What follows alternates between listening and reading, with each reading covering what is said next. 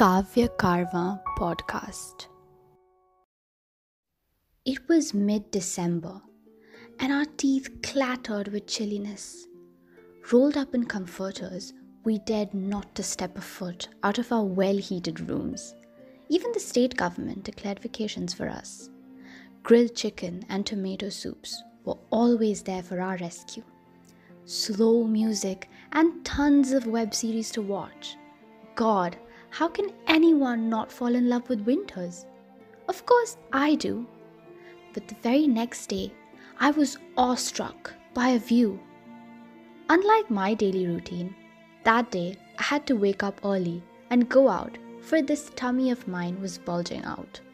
So here I was, muffler covering my ears, and jacket making me look even fatter. My face was hardly visible, and I went on for a walk.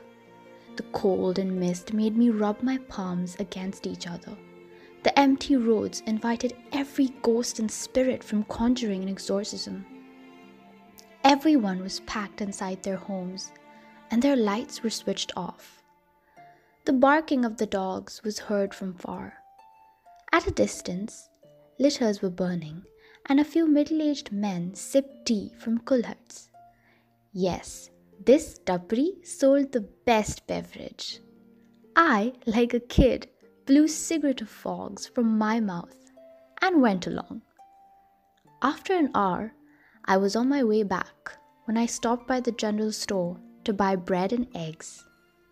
Right then, I saw something.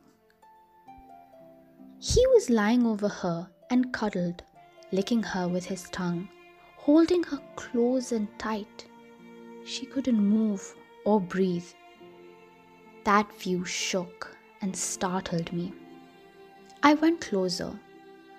Those little kittens were abandoned by their mother, and out of the fear of predators, they hid under the staircase of that store. The baby kitten was sick, and her brother crawled over her to make her warm. She was not moving. Their eyes were closed. Probably they were born just yesterday. That moment was the most beautiful moment I had ever seen. The processes of nature are exquisite. There is beauty in everything, and not just in Puma hoodies or Gucci bags. There's beauty in life, and there is beauty in everything He created and maintains. Although they look dirty, but I gathered courage and put them in a plastic pouch, borrowed from the shopkeeper, who too smiled and gave me a number of tips regarding raising them.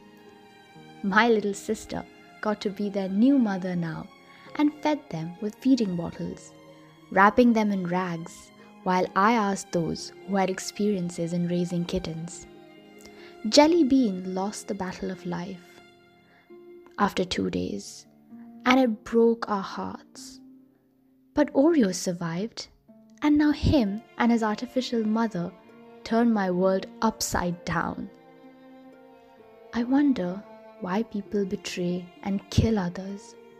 Because when I got these animals home, I felt more alive than ever. So, if this is a miraculous feeling, then I wonder what saving a human life would feel like.